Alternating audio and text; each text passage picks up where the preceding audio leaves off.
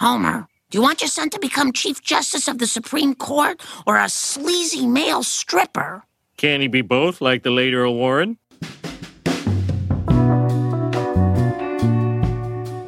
Hey everyone, this is Leon from Fiasco and Prologue Projects. On this week's Patreon-only episode of five to four, Peter, Rhiannon, and Michael are talking about the Warren Court. Chief Justice Earl Warren used his tenure to aggressively expand privacy protections, civil rights, and the rights of criminal defendants. It's a legacy that demonstrates the possibility of courts forging a more just world when the political process proves unable to do so.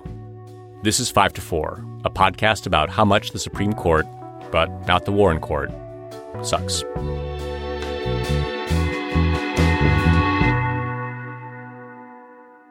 Welcome to five to four, where we dissect and analyze the Supreme Court cases that have haunted our nation like your mother-in-law haunts the holiday season. Ah. I am Peter. I'm here with Rhiannon. Hi. Hello. And Michael. Hey, everybody. I, I like my mother-in-law. Isn't that the... Well, I'm sorry, but it's our holiday episode by default, and uh, I'm going to do some old-fashioned holiday sexism. I got mother-in-laws. Isn't that the thing in uh, the that skit, right? The, oh, my God, he admitted it.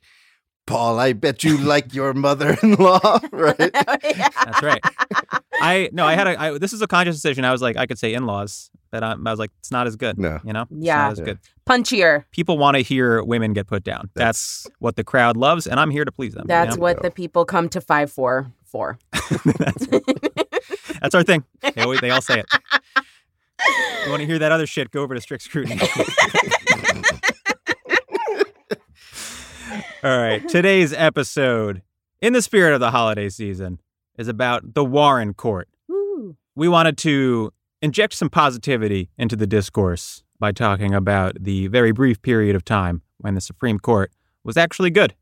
Yeah. So we're going to walk through some of the best and most significant cases of that that court handed down and talk a bit about the philosophy that drove Earl Warren. And before we get into it, I think maybe just a tiny bit of historical context for our listeners who don't know much about the Warren Court. Earl Warren was nominated Chief Justice in nineteen fifty-three by Dwight Eisenhower. Eisenhower would reportedly come to believe that the Warren appointment was the greatest mistake of his tenure. Ha! Uh, which is how you know it was good. Get fucked. Yep. Yeah. Eat shit, loser. So we've talked a lot on the podcast about the Warren Court, and that is because the modern conservative legal movement is in large part a reaction to the Warren Court.